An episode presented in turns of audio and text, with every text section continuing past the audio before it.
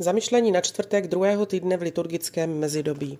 Slova svatého Evangelia podle Marka. Ježíš se uchýlil se svými učedníky k moři a velké množství lidu z Galileje šlo za ním. Také z Judska, z Jeruzaléma, z Idumeje, ze Zajordání i z okolí Tyru a Sidonu přišlo k němu mnoho lidí, protože slyšeli, co všechno koná. Tu řekl svým učedníkům, že mají mít pro něho připravenou loďku, aby se na něho lidé netlačili. Mnoho jich totiž uzdravil, takže se neduživí hrnuli k němu, aby se ho mohli dotknout. Kdykoliv ho viděli nečistí duchové, padali před ním na zem a křičeli, ty jsi syn boží. On jim však přísně zakazoval, aby ho neprozrazovali. Dnes bychom si všichni měli připomenout, k jakému obrácení došlo v důsledku našeho křtu. Všichni jsme byli pokřtěni jedním pánem, ponořeni do božího života v jednu jedinou víru. Vždyť v jednom duchu jsme byli všichni pokřtěni v jedno tělo.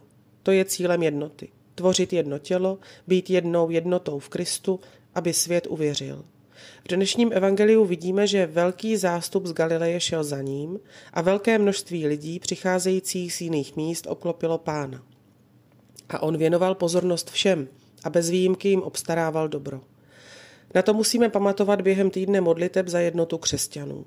Uvědomme si, jak jsme se my křesťané v průběhu staletí rozdělili na katolíky, pravoslavné, anglikány, luterány a dlouhou řadu dalších křesťanských vyznání. To svědčí o historickém hříchu proti jednomu ze základních bodů naší církve, její jednotě. Postavme se však dnešní církevní realitě čelem. Naše biskupství, naše farnosti, naše křesťanské skupiny a združení.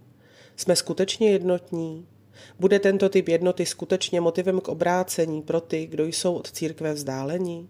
Naší výzvou je, aby ostatní viděli skupinu vzájemně sjednocených věřících, schromážděných duchem svatým pod Kristovou církví. Všichni věřící byli jedno srdce a jedna mysl. Pamatujme, že jednota schromáždění se musí projevovat jako ovoce Eucharistie, stejně jako sjednocení každého z nás s Ježíšem protože se živíme stejným chlebem, abychom byli jedno tělo.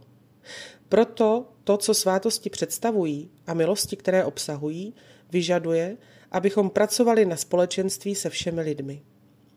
Naše obrácení směřuje k jednotě Trojce, která je darem z nebe.